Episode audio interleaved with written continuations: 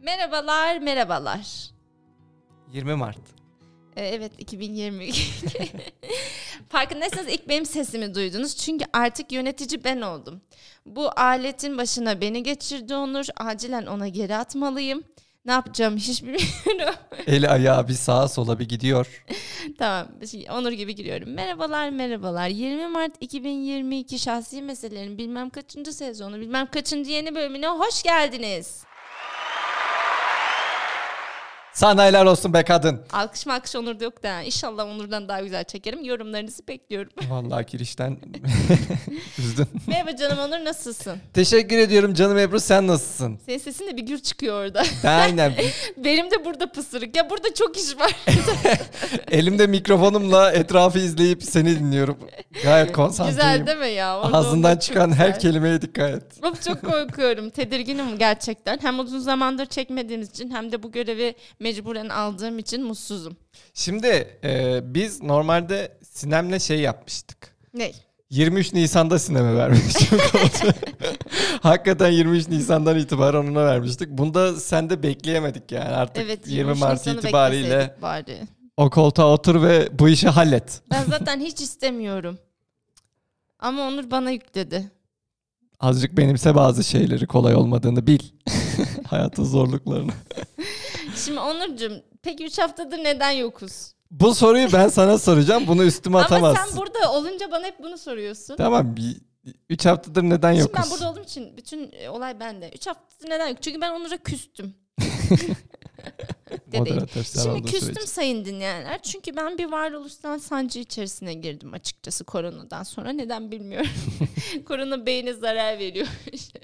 Böyle hep şey oldum yani hani e, mutlu muyuz, istediğim şey yapıyor muyuz? Öyle insanlara kendine soru soru zamanlar var. Böyle kendime zaman ayırdım, okudum, izledim, yeni günlük yazmaya başladım böyle vesaire. Bu süreçte Onur benimle hep dalga geçti. Mesela ben hayatın anlamını arıyordum. Mesela Onur bana diyor ki git kahvaltı hazırla, hayatın anlamı orada mı bulursun falan değil mi? git bir bak bakayım hayatın anlamı kahve yapmakta mı diye. Ben de o dalga geçtikçe küstüm. Yani küsmemin tek sebebi Onur'un bana gülmesi. Sürekli gülüyor. Bu olayı biraz da kendime çevirdim ya. Ayağımı uzatıp otururken sen bak bak bana en son dedi ki çok hani e, seviyor ben podcast çekmeyi çok seviyorum çok seviyorsun o yüzden bence e, moderatör sen ol dedi. Moderatör de sayılmaz ama ve şu an kendimi aletin başına buldum. Bunu çok iyi yaparsam çok mutlu olacakmışım. Hatta editleri falan da ben yapacağım galiba. bak bakalım hayatın anlamı podcast'te mi? Dedi ve burada aramaya geldim sayın dinleyenler. Sayın dinleyenler de yardımcı olursa bu konu hakkında mutlu olacağım. Hani hayatın anlamı nedir diye sorsak. hayatın anlamını biliyorsanız The Next Race'e cevap olarak yazabilirsiniz. evet lütfen yazın çünkü ben çok yoruldum ararken. Peki canım Ebru bugün hangi konuyla geldik? Bir dakika ondan önce şu gülmeyle şeyi denk getirecek miyim? Bir soğuk esprimi özlemediniz mi? Özlemediniz mi? Hayır. Onurcuğum soruyorum. Ben burada olduğum için her şeyi ben yapıyorum. Cevap vermek zorundasın. Ay'a ilk bayrağı kim dikmiştir? Ay Yogi. Düşün ya. Zeka isteyen espriler bunlar. Ay'a ilk bayrağı. Ay'a ilk bayrağı kim dikmiştir? Armstrong. ya Armstrong olsa komik olur mu sence? Armstrong'un yancısı. Terzi.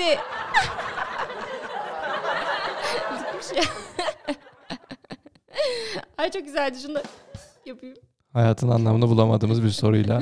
Gördüğünüz gibi hayatın anlamı ararken hiç değişmedim. Aynı boşlukta.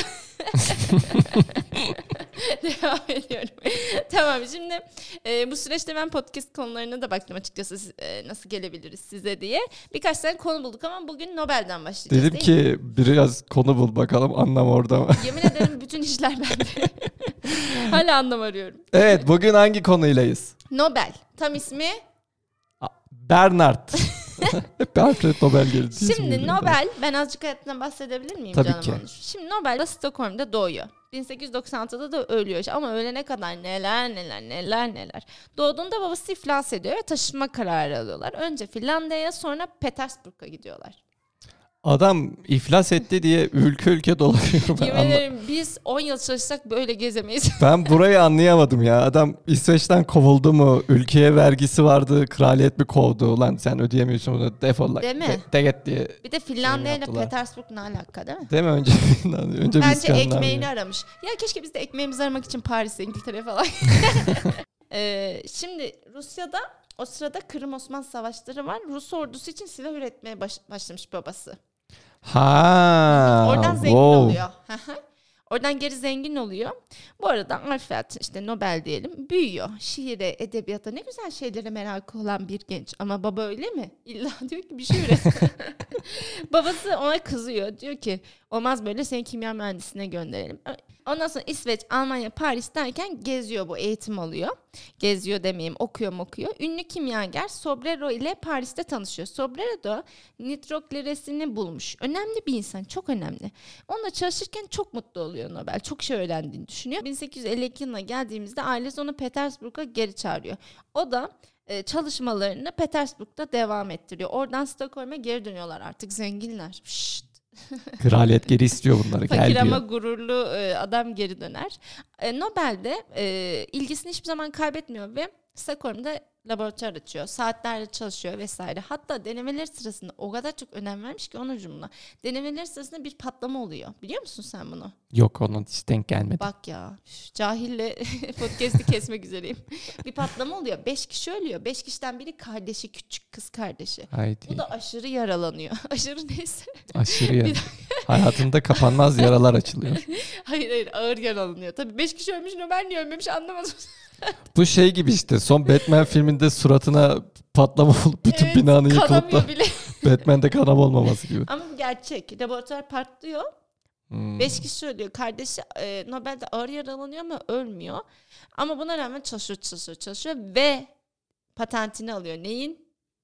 Nitrogliserin. Ya üf hayır dinamitin.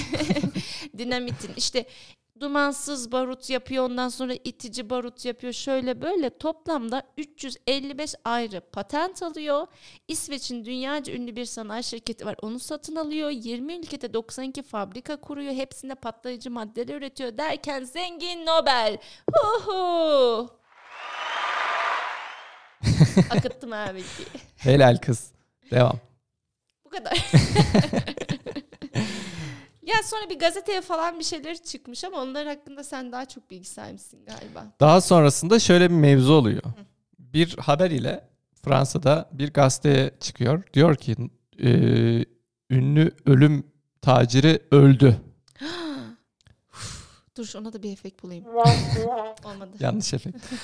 Ondan sonra bu ünlü tacir öldü haberinde bakıyor gazeteyi kendi okuyor. Ulan diyor öldüm mü ben diyor. Bir bakıyor etrafına yoktu ölmedim. Bir aynaya gidiyor kendini çimdikliyor ölmemişim diyor. Sonra Onu öğreniyor orada o ki sırada biliyor yani bütün tepkilerine hakim. sonra öğreniyor ki iki olay var burada. Birinde diyorlar ki kardeşi öldü. Buradaki e, ki bilinmeyen hala çözülmemiş. Yani E, o kardeşin benziyor mu ölümü üstüne kardeşi? böyle manşet atıldı. İkincisinde de e, tamamen gazetenin editörünün hatası üstüne. Yani bu haber nereden alındı bilinmeme üstüne. Yani bu ikisi tam bilinmiyor. Kardeşi de olabilir. Hiç tamamen Kardeşine haybe benziyor atılan. mu yani? Benim Allah korusun kardeşim ölse hiç kimse benimle karıştırmaz. Hayır hayır işte Ha, şeyse soya- eğer hayır kardeşi ölmüş. Bu gazeteye kendi sanılıp şey Ha, veriliyor. okey doğru Nobel. İlan Hepsi veriliyor. Nobel çünkü. Evet. Ama bu olaydan sonra bir yorumlar, bir şeyler bütün dünya çalkalanıyor. Ölüm taciri Azrail'in sağ kolu. e, adam yani düşünsenize sen Azali sağ kolu kim demiş ya? öyle diyorlar hakikaten yani Azrail'in yoldaşı diyorlar buna. Komrat Azrail diyorlar. Ondan sonra düşünüyor bu adam da diyor ki lan diyor ben diyor öldükten sonra böyle mi anılacağım diyor. Bu önüne bir şapkasını bir önüne koyuyor bir düşünüyor. Ama peki sence de öyle anılması normal değil mi? Senin fikrin Hayatın ne? anlamında Nobel burada buluyor. Barutta mı? Barutta. Şimdi mesela en basitinden hep böyle bir haber şey e, filmlerde falan hep görürüz ya böyle kendi öldü gösterir cenazesine gider şey yapar böyle. Ay aynen. Bunu bu adam canlıyken yaşıyor ama bu adam barutun icatçısı. Yani barutun dinamitin icatçısı böyle bir olay başına geliyor. Ondan sonra dank ediyor. Diyor ki ben öldükten etkilendim. sonra diyor böyle e, şey yapamam diyor. E, Anılamam. anılamam diyor. Bu böyle anılacaksan burada bir sıkıntı var diyor ve Ölmeyeyim. inanılmaz bir vicdan azabı şeyini. Yani çünkü hakikaten bütün savaşlarda ve şeylerde işte o Birinci Dünya Savaşı'nda özellikle ölümlerin şeylerin hepsi barut üstüne olduğu için Dinamit. bütün Avrupa'da da böyle yayılması da çok normal geliyor bana. E, ama gerçekten de öyle değil mi? Sonuçta Gerçekten de adam öyle hani biraz. insanlık yararına diye açıklamasını yapmış ama yani barutun dinamitin nasıl bir insanlık yararına bir şey olabilir? Barutun dinamitin insanlık yararına olan kısmı şu. Bunları üretirken özellikle maden sahasında, maden bulmada, maden çıkarmada, maden ama ocağının... insanoğlu öyle mi? Çiğ süt emmiş. Ha işte aynen olay Çiğ aslında süt emmiş bile hiç uymadı ya. İnsanoğlu sütten çıkmış ak kaşık, Ak kaşık değil. mı? İnsanoğlu öyle mi? İyilik yap denize at. İşte e, düşün maden için üretilen bir barutun bütün savaşlardaki bütün Evet. mermilerin şeylerin hepsinin icadına geliyor konu. E, dolayısıyla da ölüm taciri olarak anılması da çok normal ve en son düşündüğünde diyor ki benim bir şey yapmam lazım. Zaten bu ölüm haberinden sonra o vicdan azabından öldüğüne kadar olan süre bir yıl. Evet. Bütün bu Son sonraki- dakika olmuş değil mi? Heh. Gazete haberi çıkmış bir yıl sonra da ölmüş. Aynen. O dönemde ne yapmış. Bu Allah dönemde de- o kafası karışan gazeteciden razı olsun. Belki de işte kardeşi öldü tabii böyle olay oldu tabii bu tam. Allah o kardeşten. Şimdi bu iki e, varsayım üstüne de yorum yaparsak en de sonunda geldiğimiz nokta aynı aklın yolu bir diyoruz. evet. Ve bir olay gerçekleşiyor. Ondan sonra Nobel diyor ki benim bir şey yapmam lazım diyor. Ampuller yanıyor şak şak şak. Ne yapıyor? Söyle bakalım. Nobel ödülü. Evet. Nobel ödüllü olarak e, bir vasiyet yazıyor kendisine. bölüyorum sürekli kullanıyorum bu ses efektlerini. Bunları olumlu yorum olarak The Next Race'e bekliyorum devam. Daha sonra diyor ki e, ben diyor bunu en azından dünya üstünde ve e, literatür üstünde bir şey yapıp insanları da teşvik edip iyiye teşvik amacıyla bir şey yapmam lazım deyip Evet. İngiliz kraliyeti üzerine bir şey yazıyor. E, mektup yazıyor, e, vasiyet yazıyor. Hı hı. Bu vasiyetinde de diyor ki belli başlı ödüller vereceksiniz. Belli başlı şeylerde, kategorilerde. Evet ondan önce şunu söyleyeyim. Servetinin toplam %94'ünü insanlığa fayda için yani bu ödüller için sağlıyor ki o sırada çok zengin adam dedim ya 355 patent işte dü- 20 ülkede 92 fabrika işte e, var olduğu paralar çok fazla yani buna şey yaptı. Hatta bir hikaye anlatmak istiyorum. Hizmetçisi evleniyor bunun. E, diyor ki hizmetçisine sana diyor hani ne hediye alayım ne istersin diyor düğün hediyesi olarak. Hizmetçisi diyor çok bir şey istemem. E, sadece bir günlük kazancınızı bana hediye edebilirsiniz diyor. Yani hizmetçi de işte hani hepimiz öyle fakiriz küçük düşünüyoruz. Yani bir günlük ne kazanabilir ki? Toplam hediyesini söylüyorum 100 bin dolar. Bir günlük kazancı. Onur Yani o kadar ses kullanma. Patent hayır canım. o kadar patentten sonra da demek ki böyle bir şey. Yüzde altılık kısmını da ailesine hayatı ayırmış. kurtuldu. Hayatı bir buraya adak 100 bin dolar. Şu an bana 100 bin dolar düğün birisi verse her şey yaparım onun için. Ama bir de bir günlük bu- Bir günlük düşünün Adam adamın şey servetini ya. yani. O yüzden Nobel ödülleri bitmedi. düşün yani bu kadar mevzu tabii ki ilk ödül de 1901 yılında veriliyor.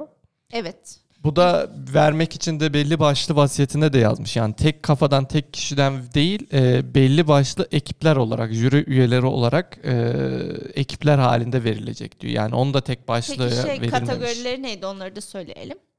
E, söyleyelim. Fizik. Fizik. Önüne almış kağıtlar onu da söyleyelim. Not aldım küçük küçük gerçek bir e, podcastçiyim. Fizik, kimya, fizyoloji ve tıp, edebiyat, barış toplamda bu kadar 5 kategoride verilecek denmiş. 1968 yılında da ekonomik kategorisi de ekleniyor. Ekonomi kategorisinin eklenmesi neydi? Bu da şu, e, ekonomi kategorisini şöyle eklemişler. İsveç ekonomisine e, katkı sağlayan bir isim var. Williams olması lazım. Ondan tam emin değilim. Yanlış yönlendirmiyorum. O isimle beraber kraliyet tarafından demişler. Hani biz bunu da bu kadar bize destek olunca biz de artık bir ekonomi ödülünde verelim Allah diye çıkıyor. olsun. Aynen. O da 1950 küsürde olması lazım. 1968'de ilk. 68'de ilk ekonomi ödülü de Ama veriliyor. ödüller ilk 1901'de başlıyor. Doğru söylüyorsun. İlk ödül de Röntgen'e verilmiş. E, X ışın X ışınlarını Işınlarını. bulduğu için. E zaten Röntgen biliyorsunuz. En son şöyle de bir şey okumuştum. Ee, bu e, belli barış ödülleri de veriliyor 1901'den itibaren. Zaten Nobel artık ben diyor ülkenin, şey, bütün dünyanın şey yapmışım diyor. Barış ödülü verilmez. Burada kendimi bipledim gördüğün gibi. barış ödüllerinin verilmediği belli başlı yıllar var. Bu yıllarda özellikle Tahmin ediyorum. İkinci Dünya Savaşı. Birinci Dünya Savaşı da dahil buna. Birinciyi niye atladım bilmiyorum. İkinci Dünya Savaşı beni çok etkiliyor açıkçası. Bir o kadar etkiliyor. Aynen dünya savaşlarının olduğu yıllarda verilmemiş. Yani iş, Kime vereceksin ki barış barış üstüne girip de dünya birbirine girmiş orada. Aynen. Bir de şey Amerika'sından Barış Japonya'sına. için bu arada Ar- e, Nobel'in şeyi var, e, vasiyeti var. Vasiyetin böyle detaylarını okursunuz. Birkaç şey benim ilgimi çekmişti. Bir tanesi yaşayanlara verilecek. O sırada hayatta hı, olanlara. Aynen. İki şey Barış Ödülleri Norveç Komitesi tarafından veriliyor. Diğerleri Stockholm ama sadece Barış'ın Norveç. Niye hiç anlamadım. Farklı farklı yorumlar var. Barış konusunda Stockholm'a güvenmiyor mu? Ne yapıyor? Şimdi son olarak e, tek bir kişi bugüne kadar Nobel ödülünü reddediyor. O da benim canım, ciğerim, tutunamayanlardan sonra okuduğum en güzel kitap diye daha önceki bölümlerde bahsettiğim Bulantı kitabının biricik yazarı Sartre. Şimdi Sartre'ye göre demiş ki e, yani Sartre'de böyle çok baş kaldırıyla şeyle bir reddetme yok. Sartre'nin Bebiş. belli başlı e, kriterleri için hiçbir şekilde o ödül kabul etmeyeceğini zaten en başından söylüyor. Hatta bu ödülün kendisine verileceğinin söylentileri çıktığından itibaren de o kraliyet üyeleriyle iletişime geçip yapmayın böyle bir şey. Hani Hı, ona en baştan da vazgeçirmeye çalışma durumu var. Ama en sonunda da şöyle bir açıklaması var. Bir yazarın resmi kurumlarca bahşedilen böyle bir ödülü kabul etmese onun kişisel hedeflerine ödül veren bir kuruma göre yönlendirmesi anlamına gelir. Çok- Her şeyden önce bir yazarın kendisinin bir kuruma dönüştürülmesine izin vermemesi gerektiğine inanıyorum diye bir açıklaması var. Bundan dolayı da ödülü reddediyor ve bayağı bir söylenti doluyor dünya o Evet. zaman da çalkalanıyor ama olay başlı başına bundan ibaret. Ama şey ödüller de yani çok adaletli verildiği söylenemez benim araştırdığıma göre. Örnek veriyorum. Edebiyat alanında ilk ödülde Tolstoy ve Fransız bir şair Sully Ponton mu ne öyle bir şey. İsmini bilmediğinden şu an öyle söylüyor. Hayır yazmışım ama benim gerçekten okuyamıyorum.